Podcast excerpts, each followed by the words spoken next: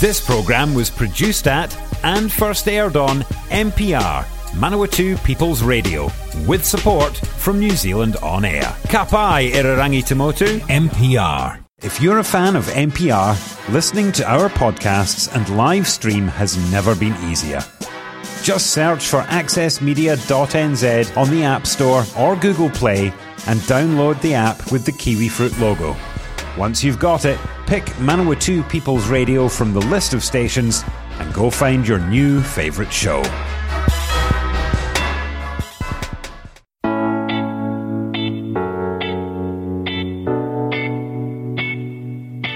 Hi, I'm Greg Watson, and welcome to this week's show of Property Matters, where we talk all things property and a bit of everything today, spread around the place in terms of residential property. We'll look at the uh, the council spending in Palmerston North on social housing, things like the general market and what's predicted by various economists, banks, etc. And then we'll go on to talk about a few landlord and tenant matters that have been in the news in the last week or so. So it's lovely to have your company.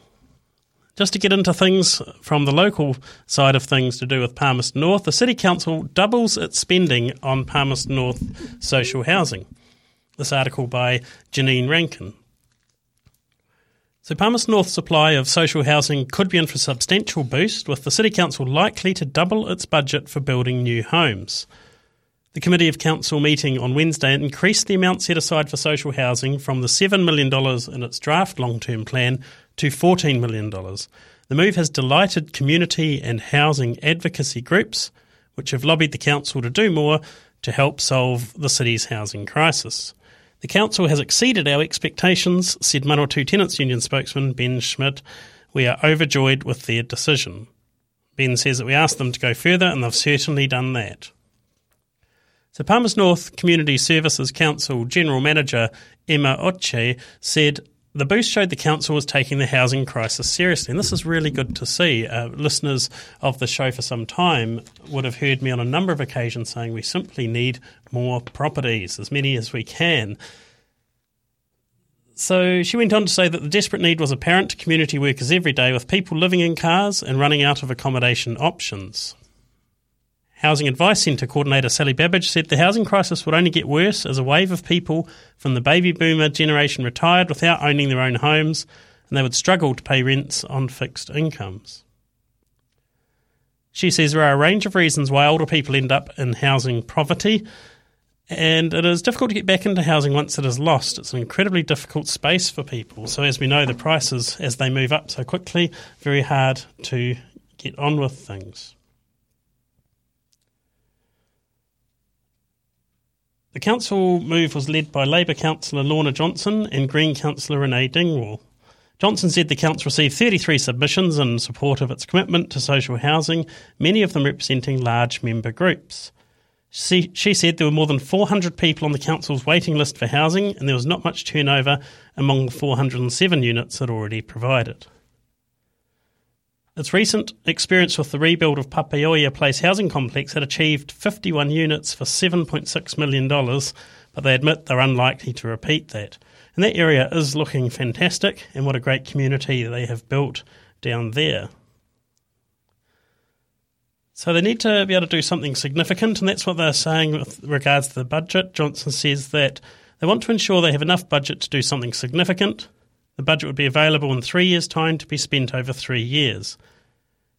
It would also enable the council to respond if former bowling greens and Summerhays Street were cleared for housing or for any other opportunities that arose when the land came available.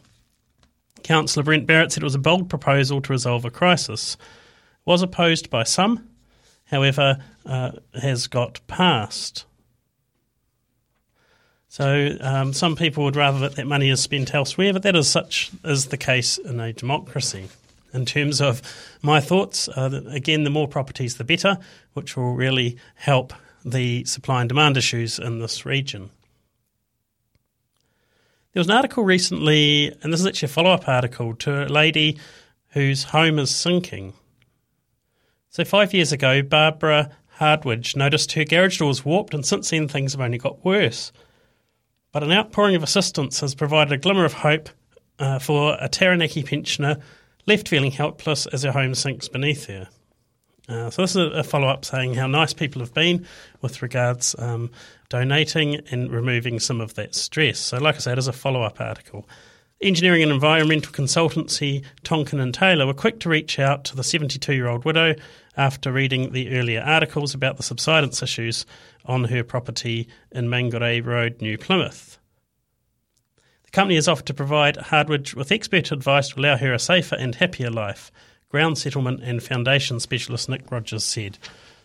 So we understand the terrible predicament Barbara has found herself in. It's vital that people feel safe and secure in their homes. There's also a crowdfunding campaign on Give a Little. So every dollar goes towards the house, whether it's repairs, reports, or lawyers' fees.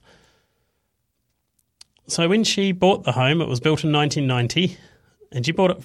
Uh, sorry, the home was built in 1990. She bought it in 2006 for 219,000. So five years ago, she noticed the garage door had warped, and since then things have worsened. The subsidence has caused the floor to noticeably descend and has put cardboard under her furniture to level it out. The doors and window frames are twisted, resulting in some doors not closing properly and some windows not opening. The walls are out of level, with some lifting and creating gaps. Outside, the house is covered in cracks and the back section is on an obvious tilt. The foundation floor slab was visible in areas, as well as the underside of the floor slab, slab that were exposed voids of up to 400 millimetres. Quite incredible, really.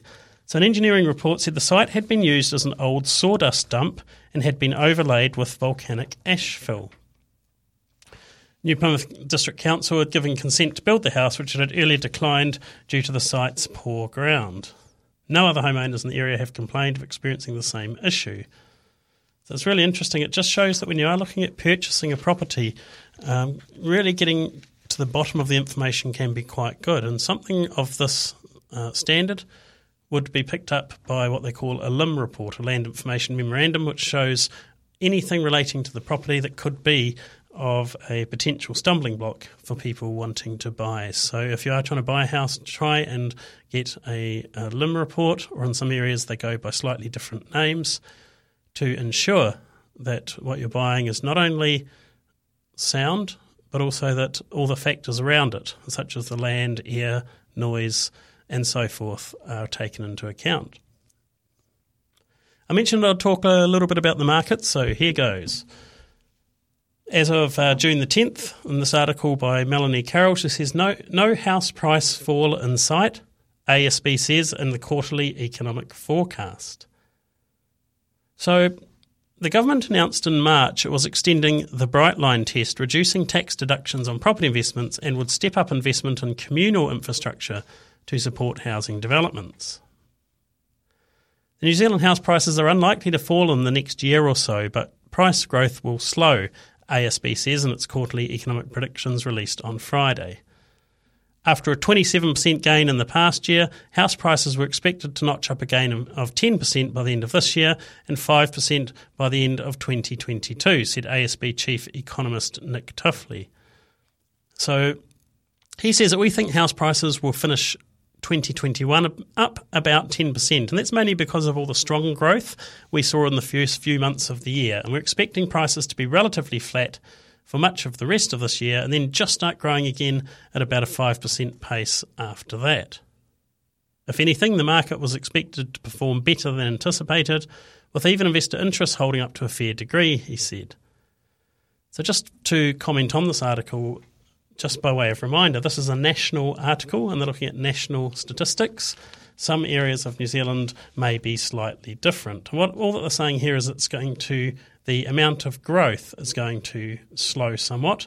Um, certainly, they don't see a situation the next couple of years where prices will be coming down. From that, you could infer that now is a good time to buy, uh, considering that uh, there isn't going to be a drop. And if you're waiting for prices to drop, uh, the prices will keep going up, and you may get less and less house for your money. So low mortgage rates and lack of supply have fueled a record breaking streak for the property market since the COVID 19 pandemic.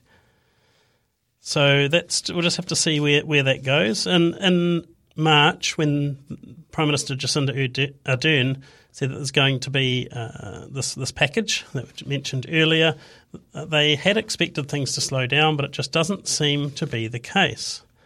There does, and so Tuffley from ASB says there doesn't seem to have been a wholesale collapse in investor mm. interest in entering into the market, which is one of the unknowns in the face of the announcement the government made back in March.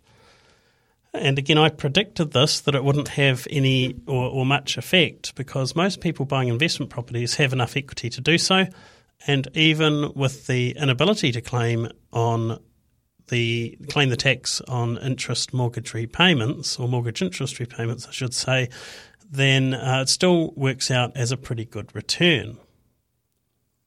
He goes on to say that we still have very, very low interest rates for the time being, and in a number of parts of the country, particularly Auckland and Wellington, there just haven't been enough homes built. And we're having a similar situation here in Manawatu.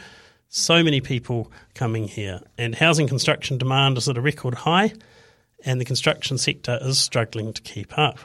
Another thing that came about recently, of course, is that there's supply chain distribution. And they comment about this in this article that the global supply chain distribution would carry on through 2021 some container ships were reportedly bypassing New Zealand because of its isolation, which was further hampering the supply of goods. So, what's going to happen is uh, prices will go up somewhat.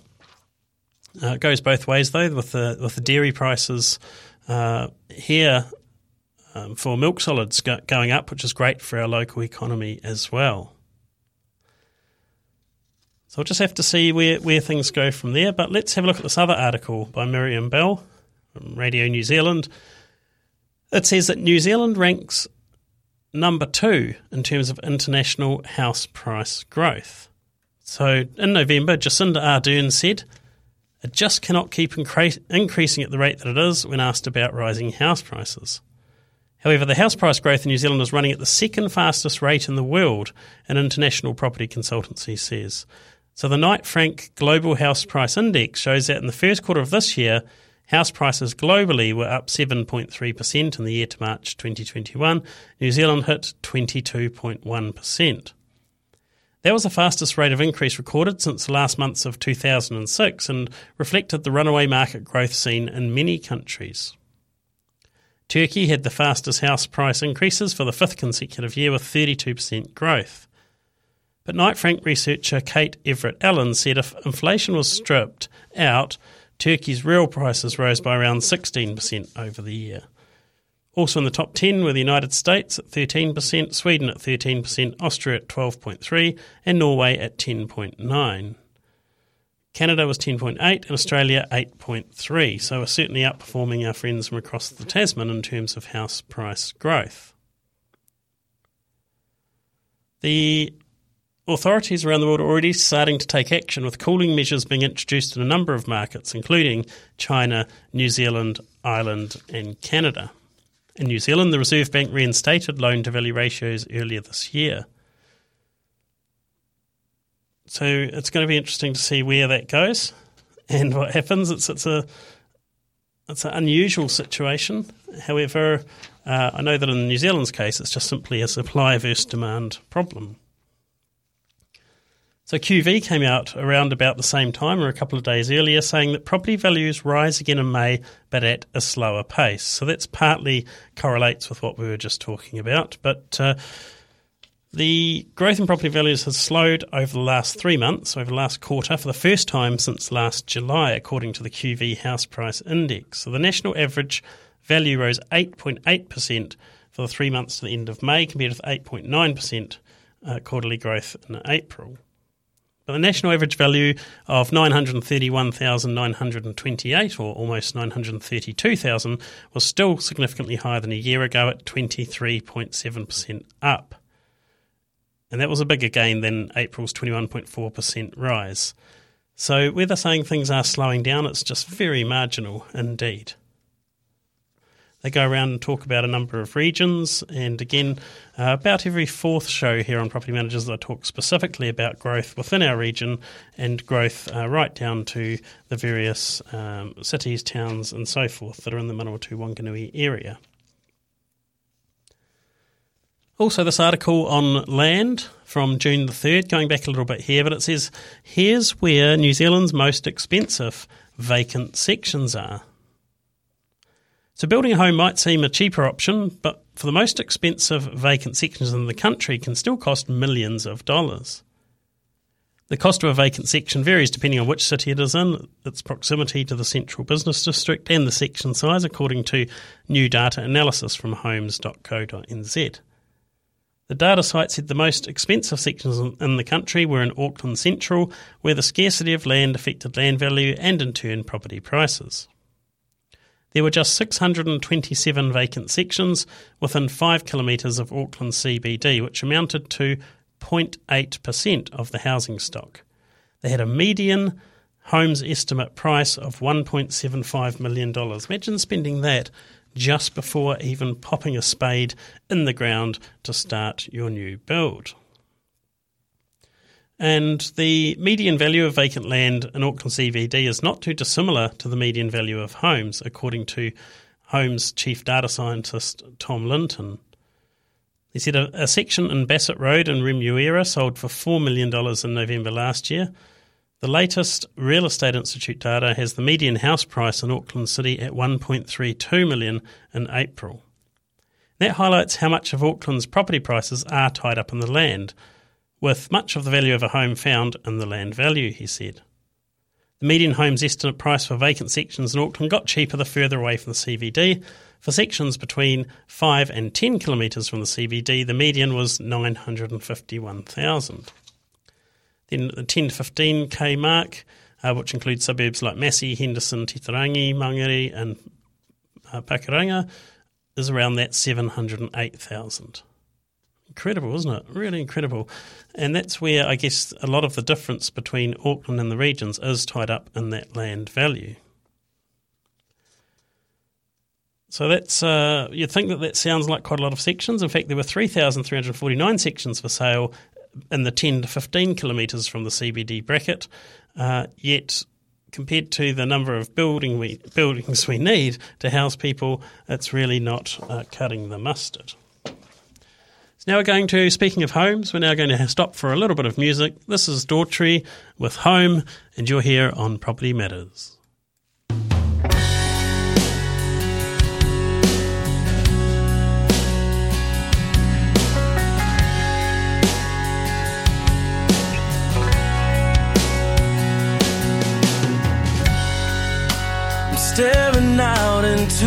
Into night, trying to hide the pain. I'm going to the place where love and feeling good don't ever cost a thing. And the pain you feel's a different kind of pain.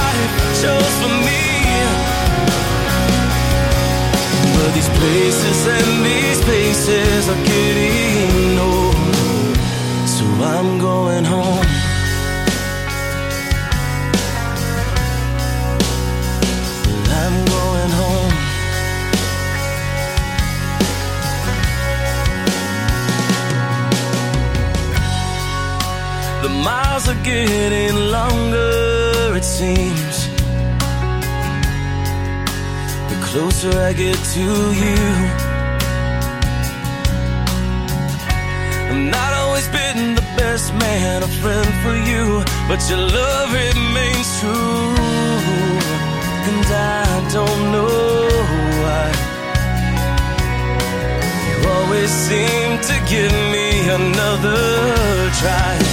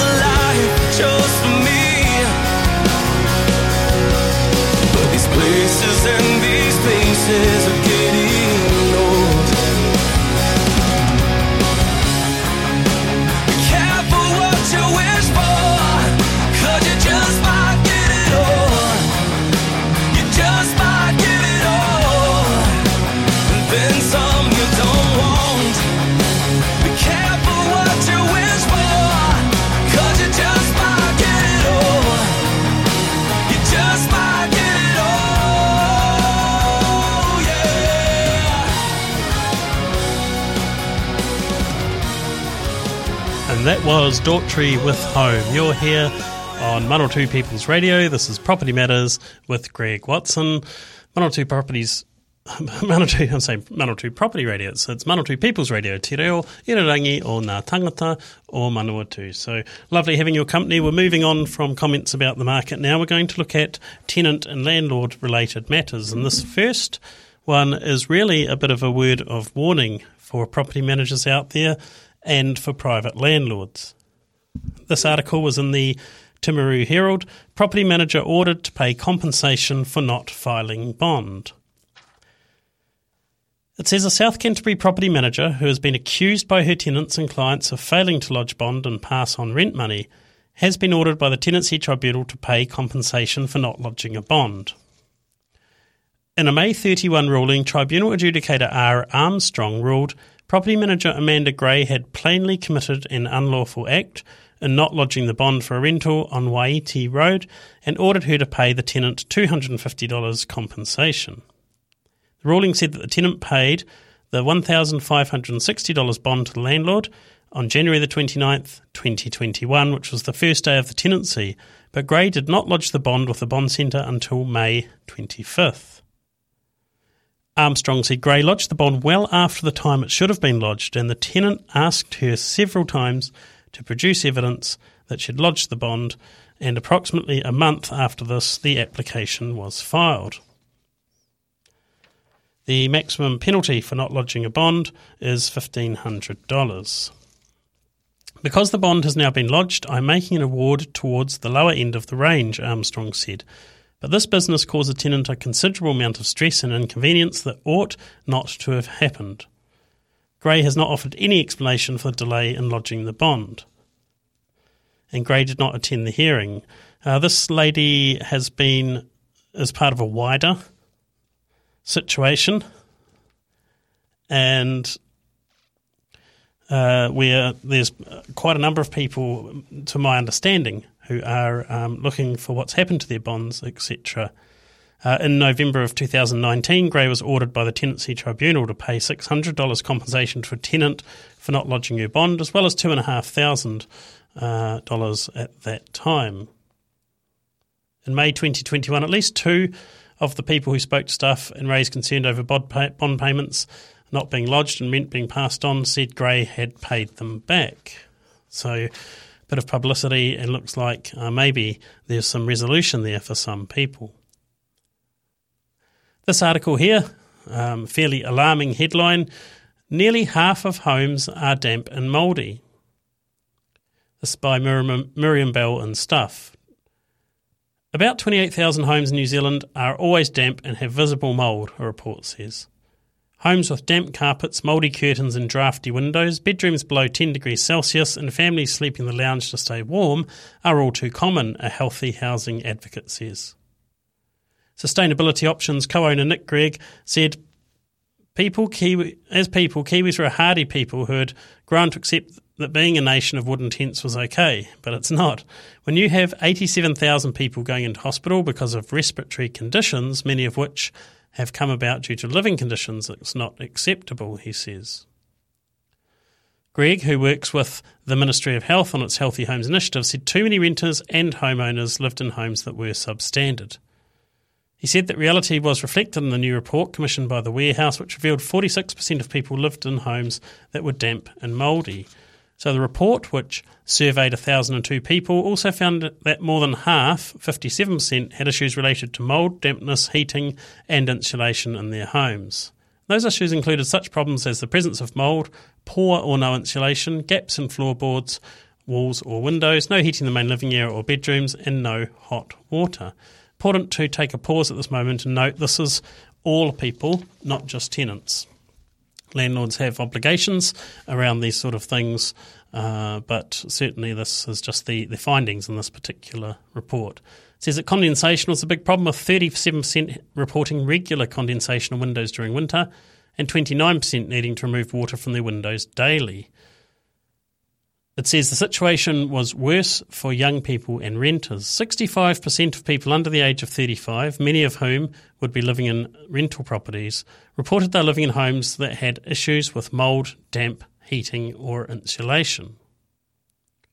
Renters were twice as likely to report the presence of mould in their homes, as homeowners were twice as likely to rate their home as not being warm or dry or as having efficient lighting or heating. That's understandable. 21% of renters reported the ex- presence of mould in their homes compared to 11% of homeowners, for example. Gregg said the survey findings echoed what they saw every day as they tried to improve the housing conditions of the most at risk families. He says we need to change the culture around our poor housing condition, and that starts with people sharing their experiences and getting help to address issues like condensation, which is a symptom of a broader problem, and heating.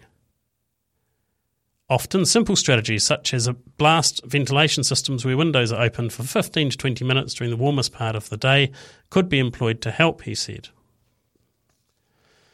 One rental house he visited recently, the eight tenants were making extensive use of the shower to create some warmth, which resulted in condensation and mould, he said, which is quite an amazing way of doing it. So you must see uh, some pretty extremes. Following a conversation with the landlord, an extractor fan was installed in the bathroom. The tenants committed to opening and closing windows, and the problem was alleviated. So that's just a little bit about that. Uh, that particular survey uh, done by the warehouse of 1,002 people. Quite how accurate that is and where it was taken, uh, I can't comment on. Normally, when you have a sample size that size, it's fairly accurate. It does depend a little bit on the wording of the questions and where those people live. And that's all we've got time for this week on Property Matters. It's been lovely having your company. I really appreciate it. You can find this show every Tuesday on mpr.nz, on the website mpr.nz, or where all good podcasts are found under Property Managers, uh, Property Matters, I should say. Property Matters, and I'm Greg Watson. It's been lovely having your company. Have a great week.